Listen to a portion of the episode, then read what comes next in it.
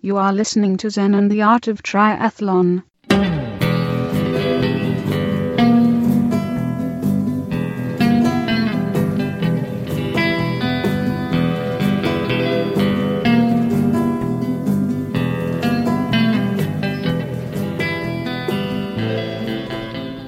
Well, hey there, all you tri freaks and geeks, and welcome to another great episode of Zen and the Art of Triathlon, the podcast where we go long on the art of endurance, learn a little bit of Zen along the way to help us become better people.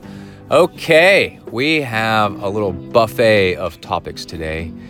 We've got a trick where uh, you can keep your bottles for your training cave from getting all gunked up and also keep them organized, keep them from getting dirty and nasty. And also, why I have been skipping wearing a heart rate strap lately on purpose and the effect that it's having on my workouts that's uh, a better effect and why I'm doing that. It's really interesting. And then also, the trick I learned a few years ago on how to keep little tails and fingers of your pets and children's out of your spokes if you're riding the bike indoors. We got all that and also a bunch of uh, triathlon news. So let's go ahead and kick that off right now. Here we go. So, the biggest news overall in the Ironman industry is that Javier Gomez has, I don't know if exactly you would call it announced, but in an interview with a Spanish uh, newspaper, magazine, uh, sports column, website, whatever, whatever we do now, media, that uh, he is planning on doing Ironman this year, Ironman Hawaii, Ironman Kona. He's already uh, done a whole bunch of half Ironmans, but moving up to the full distance, and will probably probably be on site and racing for uh, Ironman uh, Kona for the championship. Now, who is Javier Gomez? If you don't know, he is lethal out there. He is one of these guys that came from the um, Olympic ITU International Triathlon Union circuit, and these guys and girls are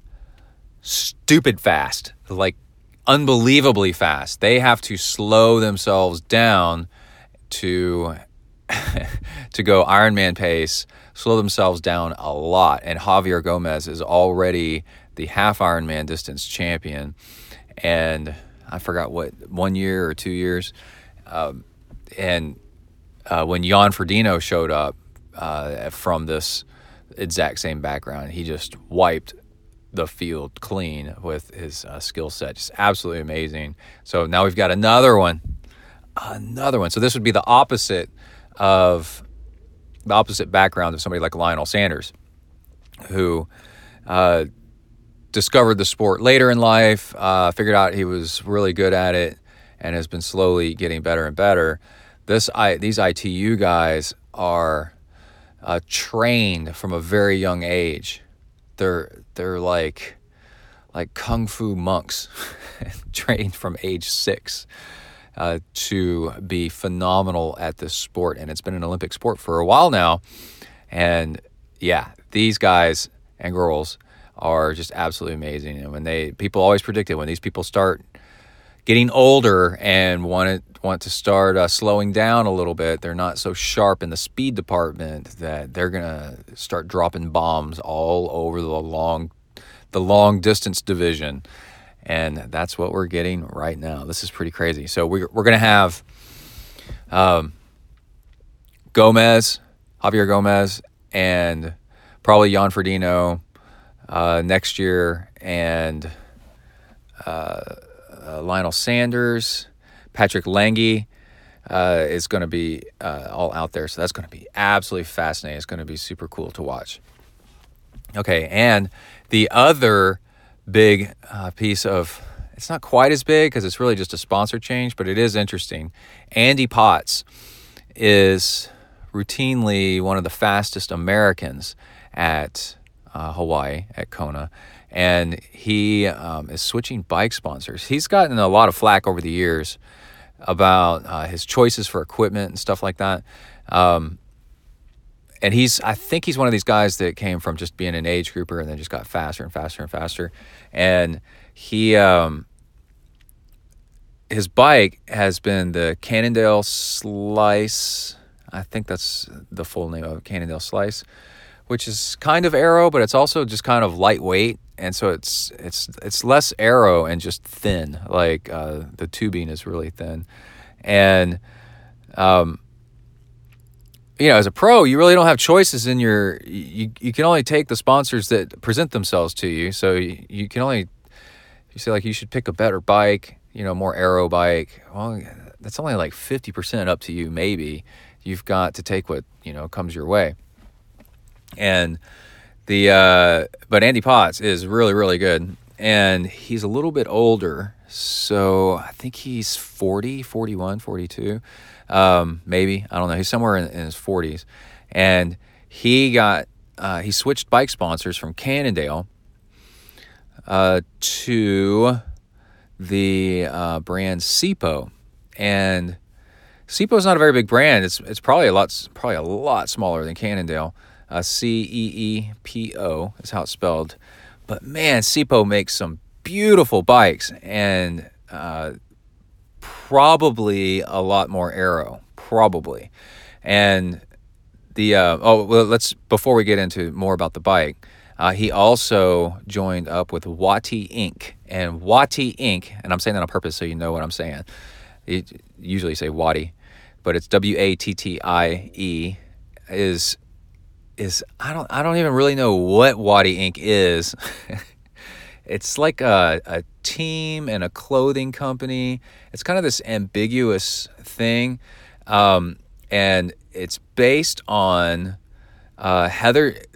You may be more familiar, Heather Jackson is a uh, really, she was, I think, fastest American uh, female at Kona. She's really good. And I forgot what kind of bike she rides. But uh, I know she rides Knight composite wheels. But the, um, her boyfriend, maybe husband now, is all tattooed up and looks it. He looks the part of like, um, I don't know, kind of like a rapper, you know, the the wide uh, flat hat brim and ears tucked up into his hat and uh, covered in tattoos and stuff like that. And Heather Jackson also has a bunch of tattoos. And so the ink, Wattie ink, the ink is the tattoo ink, and then Wattie is her boyfriend's nickname of sorts. And so it's really like his company. But I I, I like them both a lot. Um, Heather Jackson's like super super cool, super laid back, super nice. Um, I don't know that much about Wattie, but I know because he's a he's he's probably like a top age grouper maybe at one point, but I don't think he he might have been a pro, but not uh, like super successful pro, and went into the business the business side of triathlon instead, and just invested in his girlfriend, who is phenomenal. Heather Jackson is absolutely phenomenal, and that's hey that's a smart thing to do sometimes, and uh, you know, you work on the business and, and partner up with somebody that's uh, that's uh, you're, that you're close to and invest your time in them if they're showing more promise in, in the speed department and help them be fast. And then you can work together. So Heather Jackson is on this obviously on this Wattie Ink. team, but Wattie Ink. is like it's like this big team that you can join up. They have a little bit of a culture of tattoos and somebody named it like the lifestyle. I forgot what the how they phrased it, but it's um I don't think you necessarily have to be like that whatsoever. It's just fun and they got cool graphics and logos and stuff on their stuff and a lot of people like being on teams and you can be part of this team and get your culture and everything from there. So uh, Andy Potts joined uh, sponsor got sponsorship or joined up with Wattie Ink which is funny because um, Andy Potts is not the tattooed, all tattooed up type, but Andy Potts does have a tattoo, and I've seen it. I saw it in person when I was doing Alcatraz.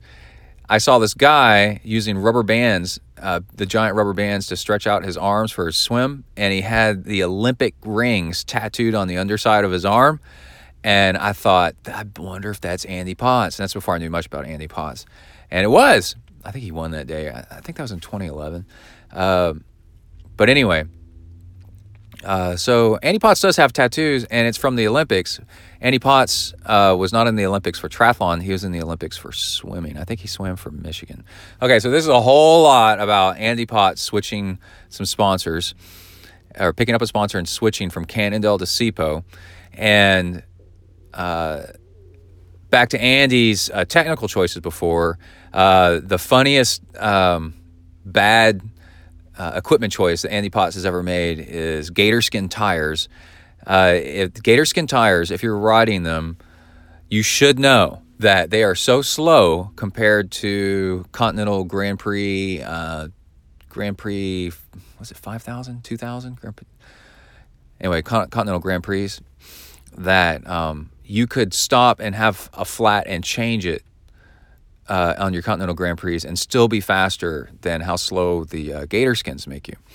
And so people over armchair quarterback the uh, you know Kona like so badly. I mean, even I do it. I try not to do it, and still I do it.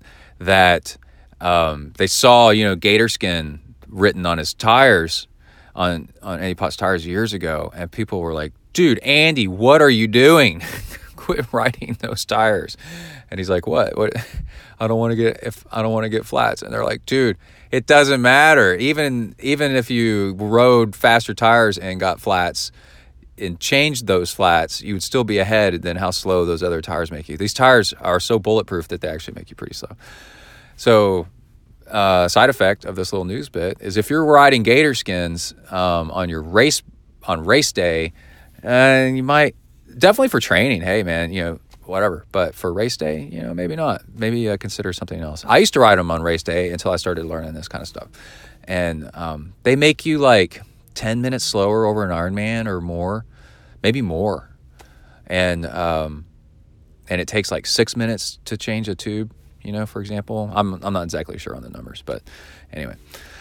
So, all that aside, I thought that the Ceepo bike that Andy Potts will probably be riding would definitely make a good uh, Velosurance bike insurance bike of the week because I had my eye on this bike. Uh, I was thinking about getting one, and I uh, I got the Trek Speed Concept instead because my bike shop didn't carry Ceepo; they carried uh, the Trek, and so I could get the Trek built up at the bike shop under uh, under supervision with guys better than me, and uh, then get it serviced there, uh, no problem, in my small town. And that's why I got the uh, Trek instead. But I definitely had my eyes on this Ceepo because it has everything on it that you need. So let's go ahead and move from the news to the Velosurance Bike of the Week, and let's cover this Ceepo Viper. Here we go. Polka Dotted, King of the Mountain! Let's go, King Woo! of the Mountain! Come on, let's go! He doesn't know what it is. He doesn't know what that means. All right, like I said, we will probably see Andy Potts on a uh, Ceepo Viper or Ceepo Viper R. And again, Ceepo is C E E P O. Uh, years ago, they had really cool shaped uh, bike frames that look kind of like Batman would ride it. I mean, they're really pretty and edgy and, and like really neat. I remember seeing one when the first time I ever saw one, I was like, dude, what is that? What are those? I mean, it was like so cool. Uh, they've toned that down a bit, but they have definitely moved in the area of like a perfectly shaped triathlon bike. There's absolutely nothing wrong with this bike, and let me tell you why. So you can go to ceepo.com, C E E P O.com, and look at the 2018 bikes and go to the Viper. And the Viper is white and the Viper R is black. I prefer white bikes so that uh, you don't get hit by a car, less likely to get hit by a car statistically. But you know, you may want the you may want the R and uh, you know a bright colored jersey kind of takes care of all problems anyway. But let's check this out. It has first off the storage box behind the seat post. Thank you. This is not that hard. I do not know why bike companies all have not uh, triathlon bikes all do not have this because it helps improve aerodynamics and it's an easy place to carry gear. So it's like a win-win. And I think I talk later in the show, man. Once you get enough wins together, it's like why are, why are we not doing this for everything? So it's like uh, the bento, the um, the cargo box on the Trek Speed Concept, uh, the Quintana Roo. Boom, done, taken care of. I wish it dropped down just a tiny bit lower, uh, or quite a bit lower uh, to hug the rear wheel, but whatever. At least it's there. Then on top of that, the bento box, and that's your storage area that is behind the uh, stem. The stem is the part that comes up out of the uh, the, the uh, head tube. The bento box is in line with the stem, and so it's shadowed by the wind coming. Uh, it, it's in the it's in the wind shadow of the uh, wind having to come around the stem of the bike, and that is nice. It's not a hump. It's it just looks like it's supposed to be there, and it just looks like an extension of the uh, head tube. And it's a nice long bento box. Looks like it holds plenty of stuff. It's really cool. All right, and then on top of that, the uh, seat post is reversible, which is really really nice. That's an easy way to um, move your seat position forward or back. You're in a bike race where they're like you can't have your seat post that far forward because UCI is uh, still like that. They're kind of weird. The um, the triangle, the the frame tubes are basically your regular dub, double diamond, but the rear seat stays are a little bit lower, which gives you both rear seat stays, which is nice, but also makes the bike because they're a little bit lower makes the bike look kind of aggressive, like kind of squatty in the back. Squatty ink, get it? But the um, that's a uh, that's nice. Like the geometry is nice. It's very pleasing to the eye. You're like, cool. The down tube has uh, three different um, bolts on it for uh, bottle cages. So you can have your bottle cage up higher, you can have your bottle cage down lower. If you want to fill the lower triangle, the lower end of the uh, front triangle with your bottle cage, that's that's a nice thing. I do not know why more bike companies uh, don't do that. Why why aren't you putting more um, bottle cage uh, bolts on bikes so that people can put uh, stuff in different places? A lot of people like to fill the bottom of that front triangle with uh, some sort of wedge that makes the bike more aero. Um, the uh, seat tube has two bottle cage bolts on it. Sometimes uh, the bikes have no bottle cage bolts on the seat tube. I don't know why. That's crazy. My uh, my original BMC had no bottle cage uh, bolts on the seat tube. I think it was like ridiculous. Like what the hell is this? Anyway, um, now I think last year's model had uh, disc brakes, and I'm pretty sure of it. And even the year before had disc brakes on it, which was unusual, and at the time. And now what's really unusual is the the two models I'm looking at for 2018 do not have disc brakes. Uh, to me, it kind of looks like it's not an option. Like these are uh, just regular caliper brakes. Um, the rear one is underneath the bottom bracket, which is a standard place where bike companies tend to like to put those. And uh, why, when we've uh, when a lot of triathlon bikes are now going to disc brakes, they went to from having disc brakes to not having disc brakes on their model. Doesn't really make sense to me. So that may uh, be worth if you're looking at the bike and you um, you want to check into that some more. Uh, you could dig into that and find out what's going on with that. Um, now we get into the big difference between the Viper and the Viper R. Is it's kind of hard to describe. The Viper has regular triathlon bars on the front, uh, nothing special. Um, I mean, it looks nice and everything. But then the Viper R has the um, I believe it's it's probably the profile design one. Um, it's got this vertical wedge, um, bent uh, not bento uh, aero bottle that's kind of like part of the frame. And the Canyon has this, for example, and it works pretty well for certain people. Jan Frodeno, and the um, I don't know. I don't know what I think of it. I wonder if it if if it affects uh, stability. Um, and then now you can't uh, put an aero bottle between your arms. But again, you don't have to get the R. You can just get the regular old Ceepo and then uh, and then get the uh, water bottle between your arms if you feel like. It's just kind of interesting that um, that now we're having to decide, and it's it's like a these are good problems to have. do you want the air bottle? Do you want the water bottle between your arms, or do you want it as this super thin wedge as part of the frame? Now, what I don't like personally, because I'm in Texas where it's hot, and if you're someplace where it's hot too, I do not like having my uh, my fluids in black containers. It just heats them up, and I do not need my fluids any hotter than they already are in July in uh, Texas, and you probably don't want that either. And these things come so far as what I can tell. Uh, this uh, wedge aero bottle on the Ceepo R is black. I'd rather see a clear one, but then that wouldn't be as pretty. Um, and if you live somewhere where it's not as hot as here, you may not uh, view that as a problem anyway. But all in all, this bike is uh, really, really attractive. It's a really, really cool bike. And yeah, man, once you throw some Zipp 808s on that sucker, wow, man, very, very cool. So that is it for our uh, Velosurance bike insurance bike of the week. And if you have bikes that you want to take extra special care of, oh, wait, we should back up. Let's start watching races to uh, see if uh, Andy Potts shows up on one of these and starts racing on it. Uh, that's a cool thing to kind of keep your eye on, something interesting as the uh, as his race season unfolds uh, this spring, and something uh, that we can wish Andy good luck on. Cool. I like Andy. He's he's a nice guy. Anyway, we um, should mention the sponsor of the week, Velosurance sponsored bike of the week. Velosurance Bike Insurance. They are a full service bike insurance company. So, have you ever tried to talk to your homeowner's insurance about insurance about insuring your bike?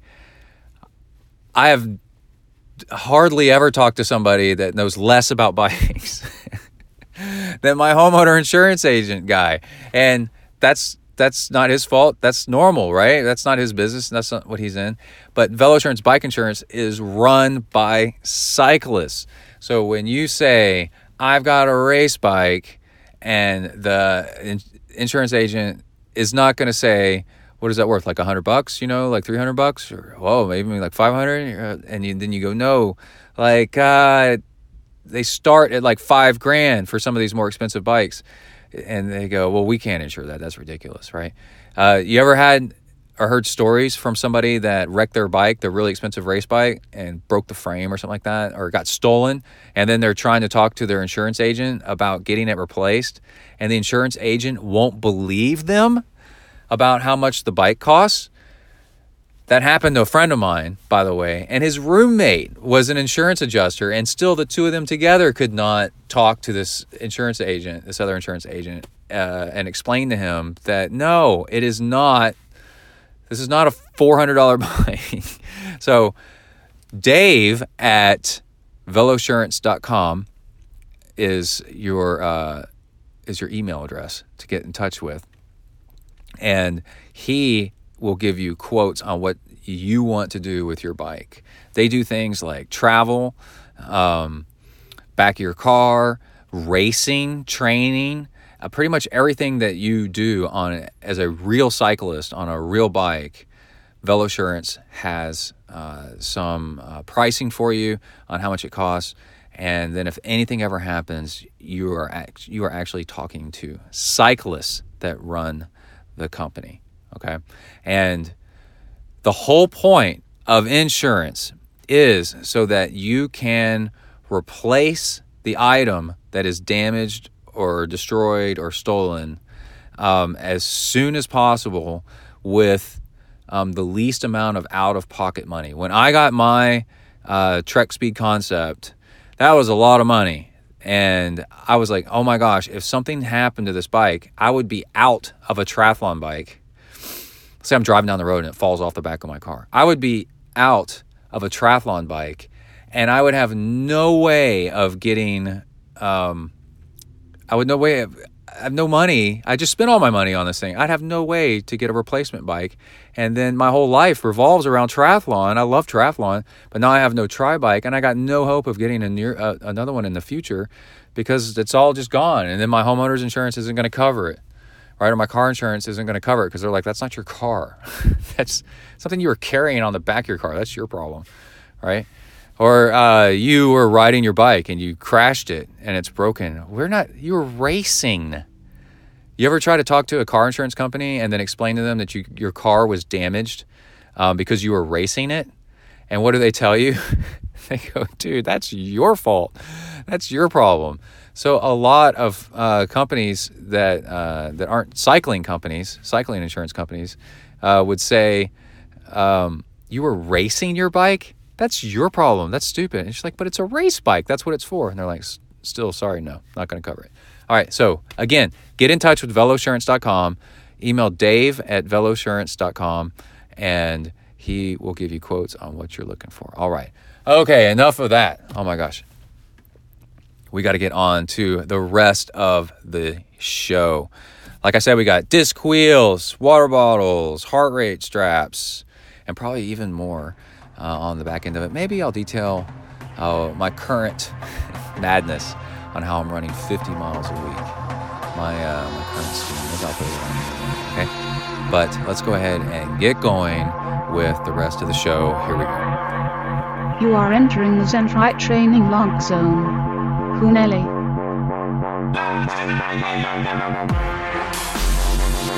Hi, everybody. My name's Brett. I'm a triathlete. I decided it's time I got some friends more suited to my status. But Joe, we've been friends for years. Hey, we all make mistakes. Come on, dudes, let's go exercise! Exercise! Yeah! I'm gonna do sit-ups till I poop myself! All right, let's take a minute here and discuss why recently I have uh, foregone the heart rate strap using heart rate during workouts. And you might, why you might want to as well if you find yourself in a similar, similar, similar situation. And what I realized is that I've been doing uh, endurance training for quite a while, and I'm aerobically uh, uh, fine. I'm uh, aerobically I'm in shape, and also I've uh, hit a plateau in performance. Um, we all hit some point where we uh, stop improving, and I have for forever been using heart rate. And at times it's nice you know to uh, leave the heart rate behind. But uh, usually I, uh, I don't use it more of by accident than on purpose. What with many things in triathlon I've learned and then also it, turns out uh, and I've transferred that over to life which is the whole Zen in the art triathlon point is um, when an opportunity presents itself to forego something, then forego it and just kind of experiment and see what happens. So I'm out. Oh, yes. Uh, yesterday. Uh, a couple weeks ago, a couple weeks ago, a couple days ago, I was um, on a bike ride. Oh my gosh, I'm off. I was uh, going for a swim and I realized I left my uh, Garmin watch to record my swim uh, at the house. And so I decided, you know, just to swim without any kind of numbers or anything. I don't know how far I went or anything like that. And so, uh, also, that works really well for fasting to help your metabolism, which is, uh, oh, after a workout, I forgot to bring some food to eat, and I've got a, a meeting and such for a while. So, to help the fat burning metabolism, just uh, don't eat and don't worry about it. And it's not It's not all the time. It's just the uh, situation presents itself, and uh, to take advantage of it. No big deal. I've got some jingling over here. I've got a metal rod to uh, work on some bamboo. Oh, it's set up a frequency. Let me see if I can change it. Hold on a second. oh no. Anyway, we'll see how long that lasts. I uh, stopped using my heart rate monitor for oh for a workout or two. Just wasn't thinking that much about it, and then noticed something that I was actually uh, having better workouts and going harder than before, and I was enjoying it, and it made me think that the situation that I'm in where I've uh, plateaued in performance. Aerobically, I'm fine. And um, and in fact, the heart rate monitor can become kind of a leash on you. Uh, it becomes such a habit to say, "Well, I'm going, you know, zone two. Got to stay zone two because it's safe, and uh, don't push it too hard." And if you just ditch the heart rate monitor, you have it depends on your personality. Got somebody trying to lurch out in front of me. Um, then uh, maybe you'll actually go a little bit too hard. But that's the point is maybe you do need to go a little bit too hard and if you're in the situation like i was describing that you might be in too. Let's say you've been listening to this podcast for a long time or you're new to the podcast but you've been doing long distance endurance stuff for a long time. You've probably settled in to just easy workouts uh, and you've plateaued and to push through the plateau and uh, improve to do uh, some workouts a little bit harder. And with that heart rate number, it can go one of two ways, you know, and it's not always the same. It depends on that day. Um, you could see that number and say, "Oh, that's going that's going too hard," you know. Sometimes you can uh, use that number to tell yourself to go harder. I've done that in races where it's getting to be the last um, couple miles on a um, uh, 70.3 uh, half Ironman is a really good example. Galveston's a really good one. Uh, the last mile, I uh, try to go see if I could max out my heart rate, right? If everything else is all right, see if I can max out my heart rate. And if I am, I know my max is, you know, like 180, 175, and I'm only at 150. I know there's more room. You can go harder. Go harder, right? Um, but anyway, I found that by uh, recently taking off the uh, heart rate strap, that and on my runs and on my bikes, that I'm actually uh, the other metrics like the the average speeds are higher, and I'm going harder, and I'm enjoying it. It's uh, actually really really nice. So uh, I encourage you to remember that the the danger remember the danger of all figured out. And all figured out is where you think you've got to you've got the exact method down and you need to do the exact thing. The exact same thing all the time. You know always run with a heart rate monitor always swim with your swim watch. And uh, zen teaches us no that the right thing to do is whatever the right thing to do is right now. And uh, with with the beginner's mind, you never really know uh, what that is unless you let go and give yourself up and uh, and then dive in and see what happens. And you could come up with a uh, better all figured out that's not quite as uh, dogma. Dogma is dangerous. Um, and dogma means, you know, basically all figured out. This is what you do.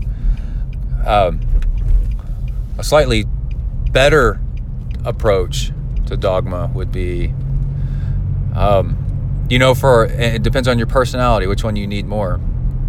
how the heart rate numbers work on you. If they make you go faster or slower, but you don't know unless you experiment. But uh, wear your heart rate strap on long workouts where you're supposed to be going easy. And uh, on your short workouts um, don't wear a heart rate strap for example right? That's a little bit more wise. And see then that has you going a little bit harder on your short workouts. And on your long workouts it has you monitoring uh, get it?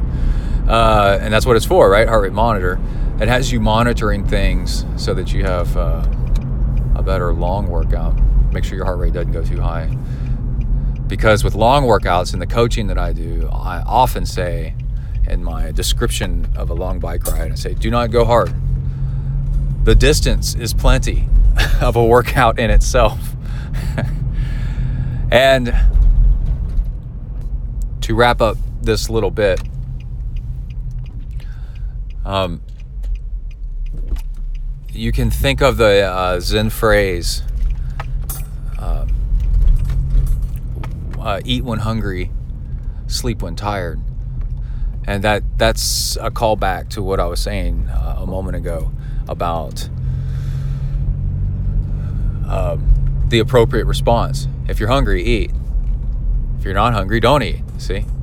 There is no one rule. It's not eat all the time that would be bad. It's not don't eat all the time, that would be bad. It's if you're hungry, eat. So it's if then, which is great uh, if you're computer programming. Um, Zen Buddhism is wonderful, wonderfully un- uh, understandable by you because computer programming is just loaded with if thens. If this, then that, and uh, if you're if uh, if you're tired, then sleep. And that's how it works. So give your uh, give your heart rate monitor a uh, an experiment and possibly uh, ditch it for a little bit and see notice pay attention to how you react differently uh, without a heart rate strap if you're used to wearing one all the time and see what happens and um, if you don't wear one but you have one uh, put one on and see how it changes your behavior. Put it on your on your watch or your bike computer, your number, and see how it changes your behavior. It's very interesting stuff. All right, that is it. Out bang. All right, let's take a break from the program and talk about one of our great sponsors, Amrita Bars. A M R I T A, Amrita Bars. You can get, let's see, what is the discount? I know the discount code ZEN. Get 15% off your order at amritahealthfoods.com on Amrita bars with using the discount code ZEN. And what are Amrita bars? Oh my gosh, they are the best. They are a long-time sponsor of ZenTri because I've been using them for a long time.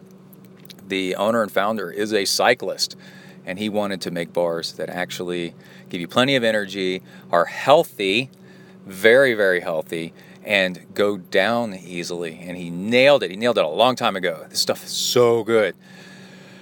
They have uh, seeds instead of nuts. So if you have a nut allergy, they're wonderful for you. They have all kinds of awesome flavors and they're um, a bit soft and chewy so you don't get dry stuff all in the back of your throat whenever you're doing 30 miles an hour and you take a bite of one of these things. The way I eat it is I open up the end of the wrapper and uh, while I'm riding, or sometimes before the ride, and then I um, squeeze out like as much, you know, a third of the bar, maybe a quarter of the bar, and take a bite, and then drink it with some water. And it's got cardamom in it, and that's a soothing spice that's awesome for the stomach. And that's just it's just amazing, amazing stuff. And on top of that, they have really cool kit They've got some of the my favorite actually of uh, cycling jerseys out there, and they got a triathlon kit, cycling jersey, uh, socks, you know, like cycling socks, running socks. They're black with Amrita written across them in this really cool font and color. It's really awesome. So you can get yours by going to amritahealthfoods.com and looking for a place where you check out your order and typing in the code ZEN and you get 15% off. That's huge. That's huge, huge, huge, huge. All right, let's go back to the show and see what's up. Here we go. All right, we are back, and we're going to talk about water bottles here for a second. I just had a great run though. I think a 8:13 average pace for 8.33 miles, but you know who's counting? Ah, man, morning run, trying to squeeze it in, and uh, that's one of my fastest runs uh, lately. Uh, did high cadence, focused on not pushing as hard with my legs and relaxing the upper body, and just focused on uh, high cadence instead. You got to lower the effort, but speed up the RPMs, the rotations per minute, and then all of a sudden you're going uh, just as fast or faster with weirdly uh, less stress on the body. Different kind of stress, but stress that's manageable. Anyway, I have a tip about uh, keeping your bike bottles uh, cold on your bike rides, and also uh, a side effect that's actually pretty cool. I I've done this before, but kind of forgot about it and never really got into a habit. I'm trying to build this habit because it seems to work. Is uh, getting on the bike. You know, you make a, a, fuel bottle or a water bottle, and then you got to add ice to it and all this other stuff, and you put a little bit of sugary stuff in there. And this also works if you're running on the treadmill and you happen to uh, keep a, a you know a water bottle or whatever. Anyway, when you're done, put that water bottle into the freezer with a little bit of water in the bottom, like I don't know, an inch or so, maybe a couple inches of water. You'll learn uh, based on the size of your water bottle what actually works best. And you you uh, you can. This is really cool. You um, put it in there overnight, and then it freezes. Now you got a little a little chunk of ice down in the bottom, and then the next day when you um, go to make your water bottle or your fuel for your workout, you go right to there to the freezer, open it up. You got a water bottle with ice already in it. You feel like it's kind of dedicated to you. Don't put the lid on uh, tight at all, or else it'll freeze and uh, be difficult to open. So put it on very loosely.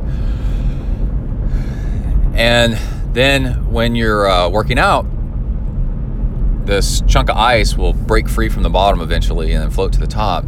And now for your, I typically do an hour, your hour on the treadmill, your hour on the bike, you've got a water bottle with a solid chunk of ice in it, which stays cold longer than pieces of ice that you put in there. And also, there's this tip that I've learned and uh, given many times is to keep your CamelBak bladder or whatever you know, whatever you're using in the freezer, and that keeps it from getting moldy and whatever.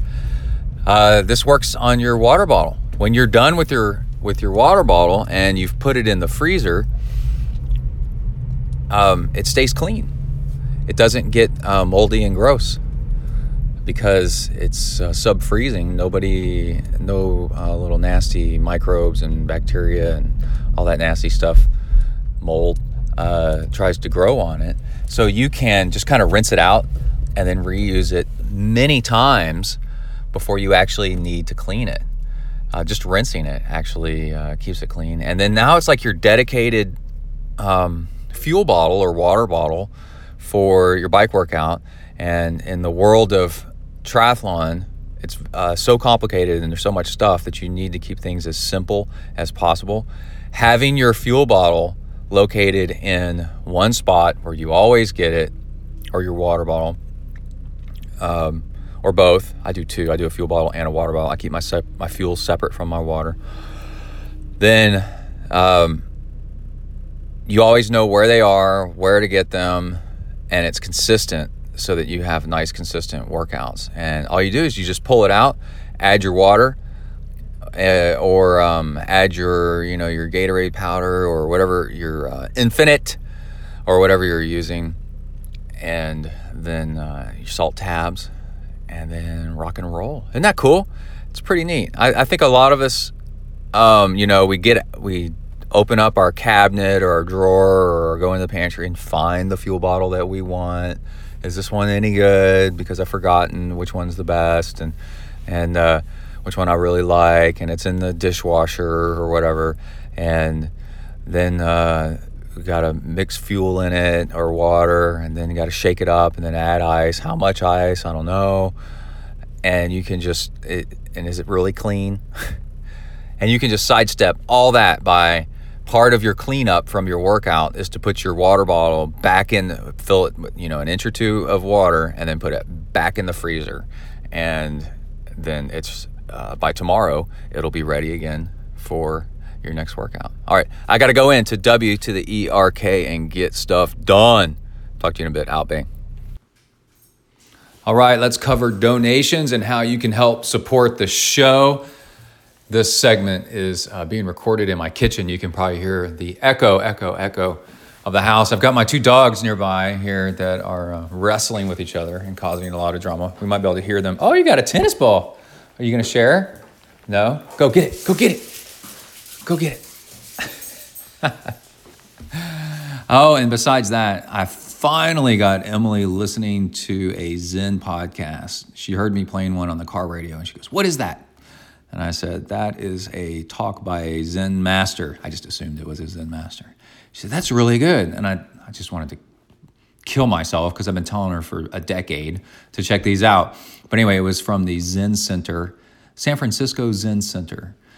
And uh, I just wanted to mention that because it made me think that uh, I should mention that to you that it's a um, it's a uh, wonderful thing to listen to people that are uh, trained in how to uh, think and handle life a little bit better than the rest of us.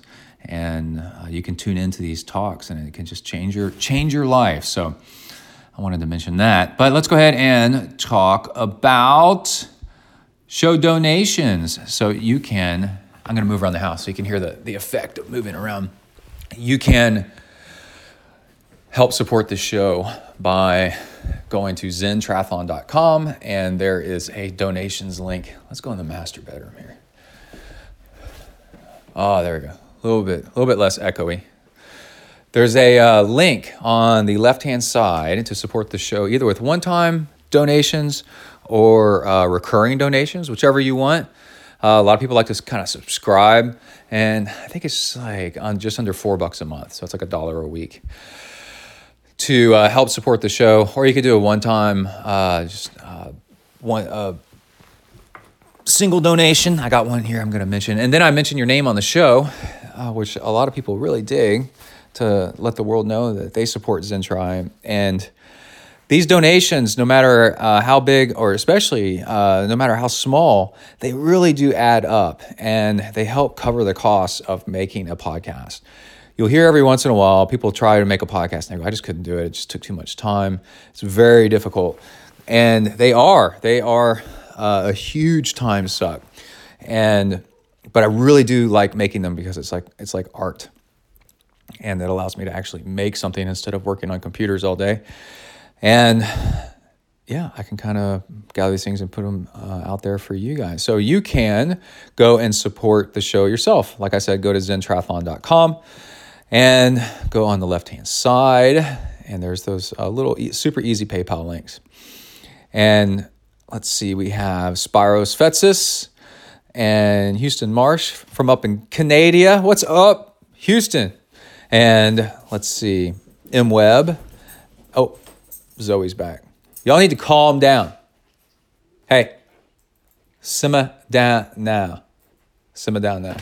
Okay, uh, Rick Foster, and I've got a new person, and I'm the the name is really um, interesting. Lex Polis dash Pharaoh is what I'm reading here. I may be saying it wrong.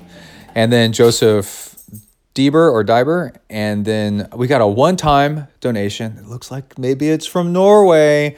And it's Troy Forslund. That sounds Nordic to me. Anyway, you can help support the show. Also, um, God, I, I, hate to be this kind of person, but uh, following and liking or retweeting or thumbs upping or whatever you want to call it. On Instagram, I'm Zen Triathlon, and Twitter, I'm I'm uh, Zen Triathlon. I try to stay away from Facebook because this takes up all my time anyway. Can you hear them drinking out of their bowl? Guys, I'm trying to record a podcast. Hey, stop it. Okay. Now, of course, then the black lab draw, just drools all over the floor. Now, the uh, next thing is another great way to support Zentri is Hornet Juice. This stuff is awesome. So it's an amino acid mix that you can add to your fuel. And then what it does is it tells the body to start burning body fat as fuel. So it turns you into a diesel engine. This stuff is famous. It works. It works so well. It's absolutely amazing. You do feel like a diesel engine. You feel like a jet engine, but it's not a stimulant. You don't feel all jittery and weird or anything like that. You're just like, man, I can just keep going and going and going.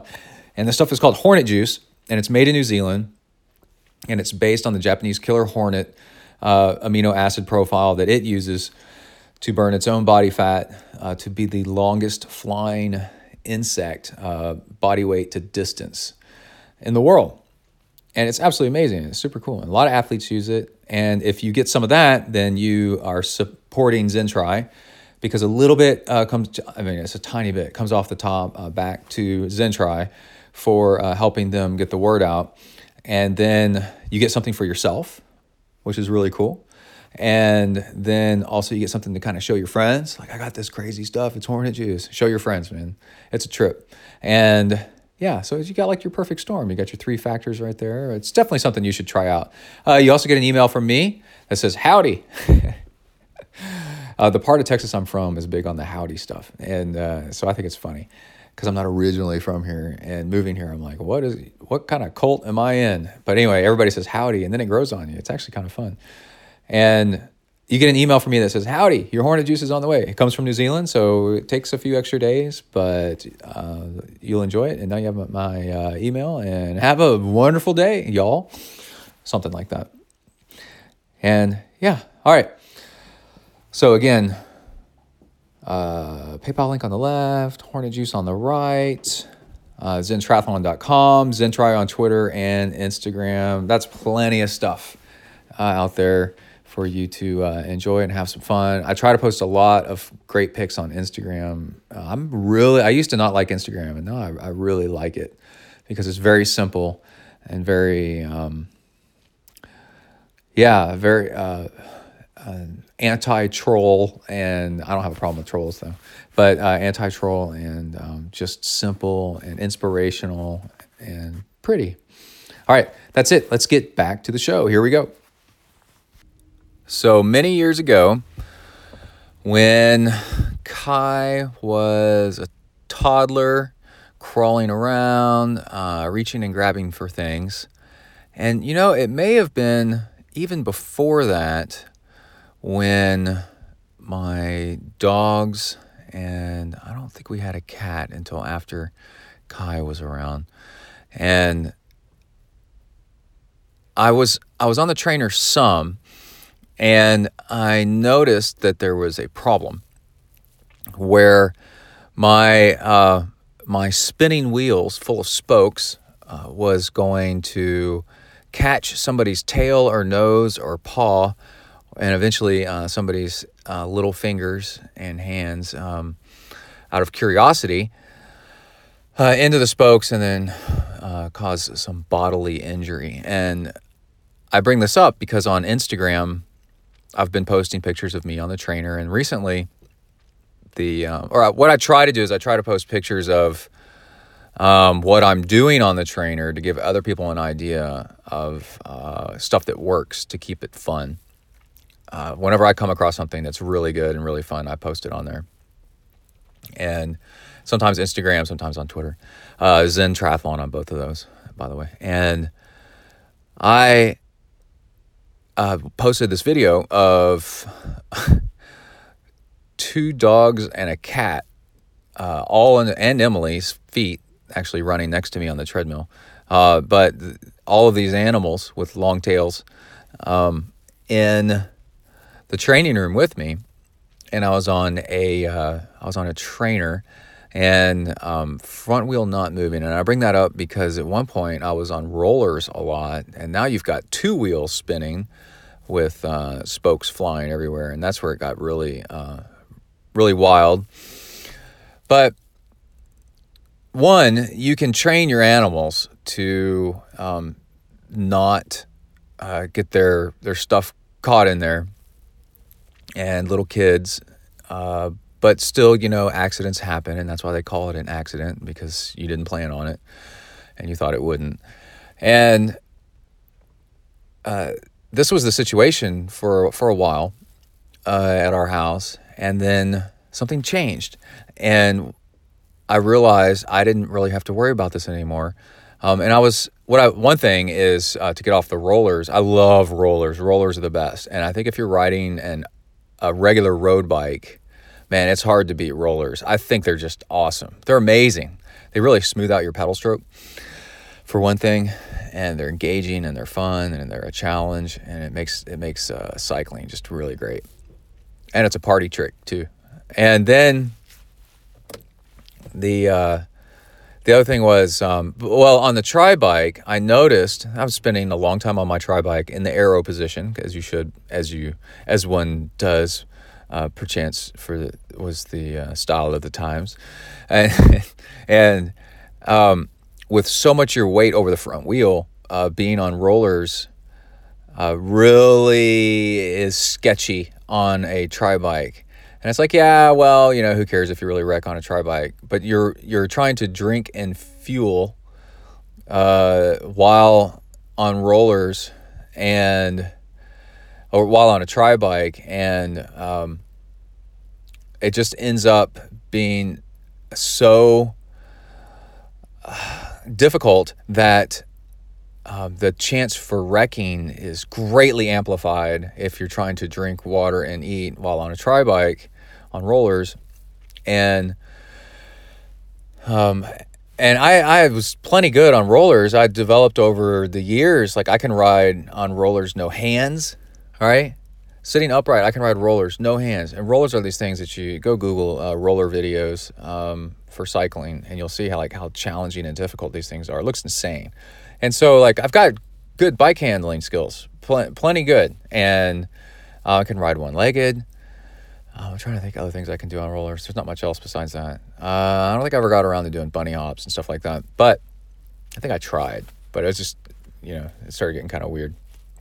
But my, um, I noticed that my eating and drinking on the bike ride was suffering because and it was messing up my uh, workouts because I was kind of uh, worried about crashing.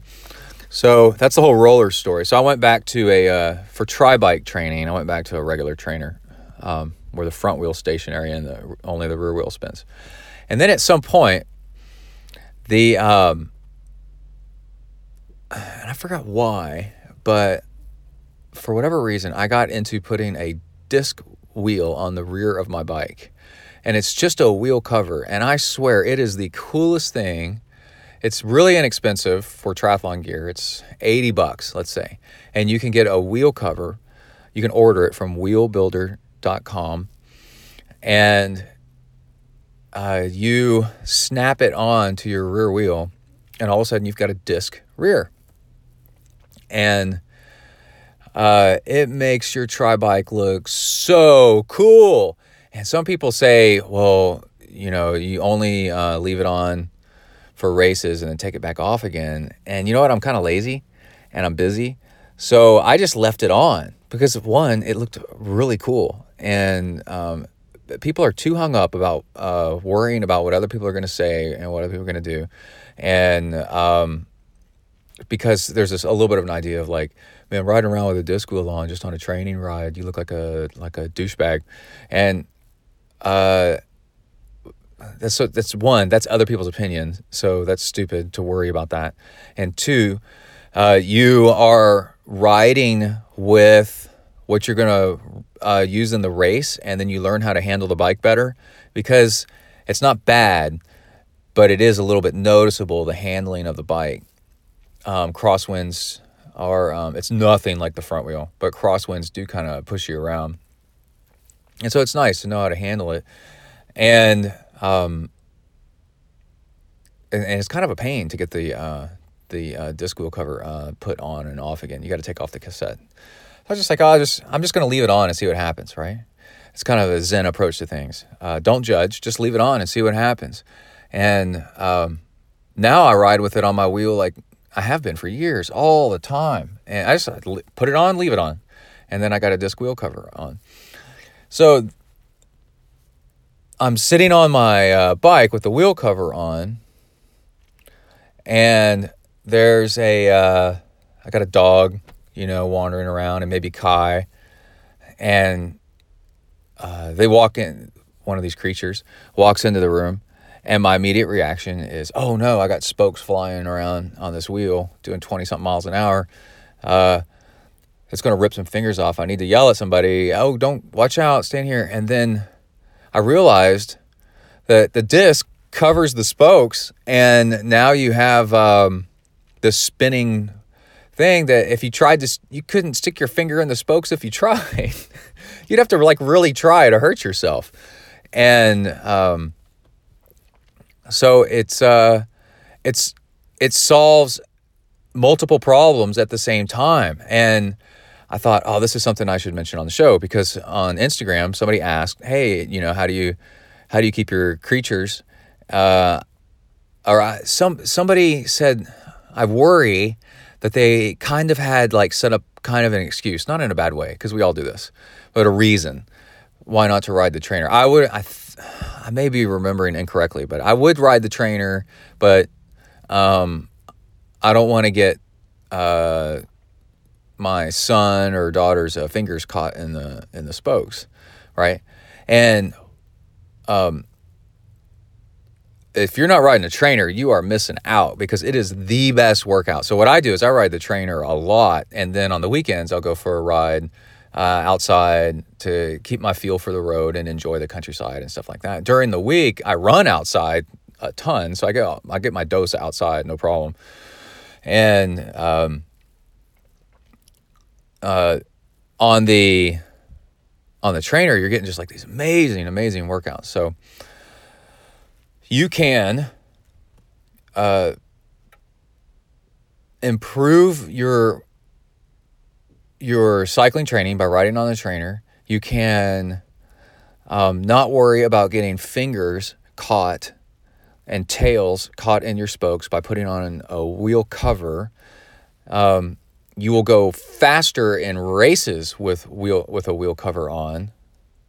So uh, now we've got three upsides right here, and um, also you will learn how to handle your bike with the wheel cover on, um, which is totally easy just to to do, and it's fun. Um, with your wheel cover on, uh, so that's four plus things by leaving the wheel cover on. And then um, the fifth thing is you will feel badass while you're out riding with a wheel cover on. You will look more pro, therefore, you will act more pro, and therefore, you will uh, six uh, ride more pro, and and then get better results in life. So we're like we're like at six things here of why you should get a wheel cover. Seven, it's cheap as far as triathlon stuff goes, and the um, all these benefits, and the only reason that people don't do it is they worry about what somebody else will say. Right? When it comes down to it, it's a fear. What what will somebody else say? Well, this is what you do. You go ahead and put in your back pocket your canned responses. Go ahead and rehearse them. This is how you deal with any kind of fear. You uh, you worry about having a flat tire on the bike during a bike during a bike race. Well, you practice, you know, go through your mind like, uh, what do I do if I have a flat tire? I do this and that and the other, and go okay. So you have in your in your back pocket some canned responses when somebody goes, "Ooh, fancy! Uh, you got yourself a disc wheel." You go, "No, it's cheap. It's just plastic." Uh, another one is, "Well, it's sure this, this one I got. It sure is windy out here to be riding a disc wheel." Uh, and then you say, I, honestly, seriously, people, this comes up like once a year. I swear. Um, uh, so it's not even anywhere near as often as you would think. But anyway, uh, sure is windy. And then you say, uh, it's just the rear. It's not like it's the front. It's actually uh, not that bad at all. It kind of stable. If anything, it stabilizes your ride. Um, or the, you know, they say, oh, it must be tough to handle. And I'm trying to think of something else somebody would say. What you're worrying about in your mind is somebody saying like, oh, I bet you sure think you're cool with uh, with riding your disc wheel, and and one, nobody ever says that because that's very confrontational. And if they if they do, you just shrug. Another one, your another canned response is you just shrug and go, I don't know why everybody's not doing it. It makes it makes you a ton faster, and not just a little bit, but a ton. And whether that's totally true or not, it does make you a little bit faster. Um, and then the other thing is, uh, it's both an upside and a response. Is it is fun, man? Because when you get a crosswind and it starts pushing you, it pushes you forward. Uh, just kind of like a sail on a sailboat pushes the sailboat forward.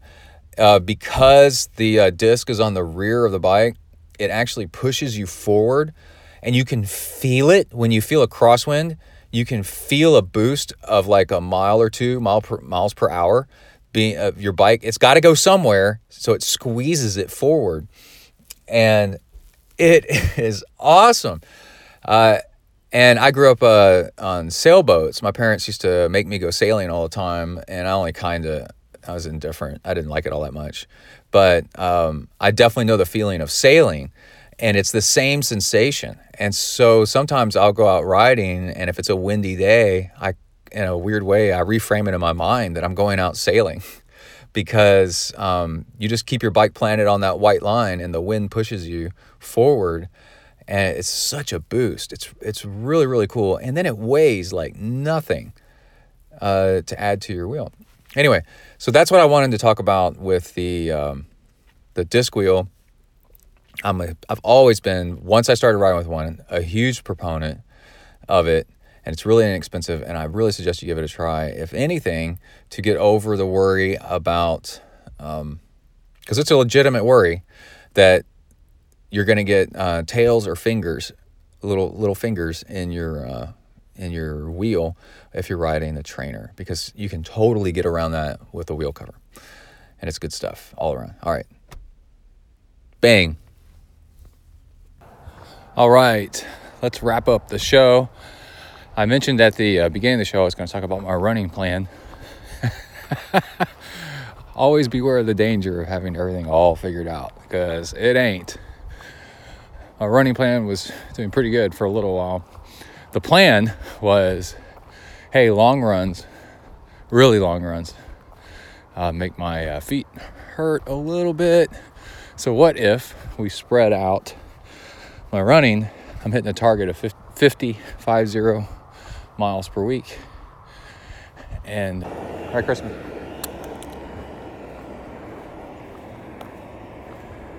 All right, I'm back. I just got passed by. I got a phone call, and our heater is out, and it's been below freezing for the past few days at night. A couple days it didn't get above freezing, or it got like at freezing. And uh, anyway, heater guy's on his way, even though it's almost nine at night. Anyway, after enlightenment, chop wood. after new house heater break. Okay, I uh, was gonna say, okay, what if we ran six days a week, took a day off from running? I don't know what you're about to say. What? Six days is still a lot. Six days a week running, day off. How many miles a day would I need to hit uh, 50? And I figured it out. 8.3333, so 8.34. And so I was doing that, I was doing pretty good. Some a little faster, some a little slower, no big deal. And then I noticed something. My feet started hurting. And the reason we're talking right now is because I'm walking, because in the middle of this run, well, just like a mile into the run, I was like, man, my feet kind of hurt in the arches. Not under the heels, but up in the arches uh, more forward. And I was like, that's the that's plantar fasciitis trying to act up again. So I ran a little while longer, like another, I think two miles, kind of like, uh, you know, is this for real? Because my last run, I kind of felt that too.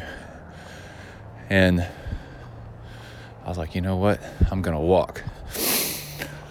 And it's a good lesson to ourselves. One, never try to get it all figured out. Two, of course, you should not run so many days in a row if you have the opportunity. I just do not understand how people run like the Appalachian Trail. Every freaking day, running like 50 miles a day or whatever, and then and then uh, manage to survive that. Some of them don't. Uh, I forgot the name of the latest guy that did it. Anyway, 50 miles a day for like two months, three months, something like that. Anyway, then uh, you really, if you can, take days off and then recover from that. And then also, I figured out. Uh, so my so I need a I, my feet just aren't there yet. I may never be there to be able to do that again, but um, I did figure out some numbers, and these kind of this is for males, and this is for uh, age 44 to 49 age group, but it's it's generally the same for all male age groups up until a certain age. It's actually slower for 18 year olds. Qualifying times. You need around an hour swim. You can go a few minutes over, but not much. This is for Kona. And then bike ride. Did I already talk about this? 22.5 miles per hour about at Ironman, Texas. And so a five hour bike ride. And then a 315 to 330 marathon. So like an 812, 815, uh, 830 pace, kind of depending. And that's where the slots lie, lay. Although those were slots before the past year. And in the past year, we've had an explosion of Ironmans with lots of slots given away um, in Asia. And I'm sure that takes away from a lot of slots available over here and other races that aren't in Asia. But anyway, back to walking. Walk. See, I'm just I'm doing a 19 minute, almost 20 minute mile, 1950. that was my last mile. I'm freezing my ass off, but uh, I'm wearing a t-shirt and shorts and I'm in a, it's probably like 40 degrees outside. And I was wearing gloves and a visor, but anyway, so I'm just running. But I slowed down to a walk, and I'm like, well, the cold, probably good for you. Build up a little bit of brown fat. Brown fat is brown because it's got mitochondria in it, because it's your body's used to burning it. And you develop brown fat by getting cold, and uh, brown fat is good fat. That's fat that turns into energy when you need it. It's more like a storage organ that you can use instead of white fat that's just kind of there and difficult to get rid of. And if you're into ultra running, they walk quite a bit. And walking is really healthy for you. But a lot of people like walk the uphills and then run the flats and run most of the downhills. And they still win the entire freaking thing. And a lot of people have a lot of success going very fast in Ironmans and marathons and whatever, walking the aid stations. But walking is a different movement. The first time I did my, my first 50 miler ultra trail run, I ended up getting huge blisters on the underside of my feet because I wasn't used to walking. I'd been running, training for the thing, and then walking, you kind of slide your foot and push off differently. And I wasn't used to that movement, and your socks are sweaty, so it creates friction and it tore. I had mad, I mean, giant blisters, not the size of uh, silver dollars, but almost the size of dollar bills on the underside of each foot. I had to walk like 10 miles or something ridiculous uh, on my heels with my forefeet lifted up off the ground because I developed such huge blisters. That hurt, hurt really, really bad. So, if you're planning for something where there's a chance you might end up walking in it, practice walking in your training because you need to be ready for that movement. because it sucks if uh, you're not practiced at it. All right, I think that's it for this episode. We got lots of cool stuff coming up. We got some fuel that I'm trying out, a new fuel on the market, which is crazy, crazy mad science lab stuff we're going to try out. Kai just got donated to him a rocker uh, trainer, and we got to put his bike on that. I might put mine on there and kind of test it out too, so you get my opinion of it, and a whole bunch of more fun stuff. All right, that's it. Everybody stay safe out there. Work the uphills, cruise the downhills. I'm freezing my ass off, but I'm at my front door. Keep the rubber side down out. 4.65 miles.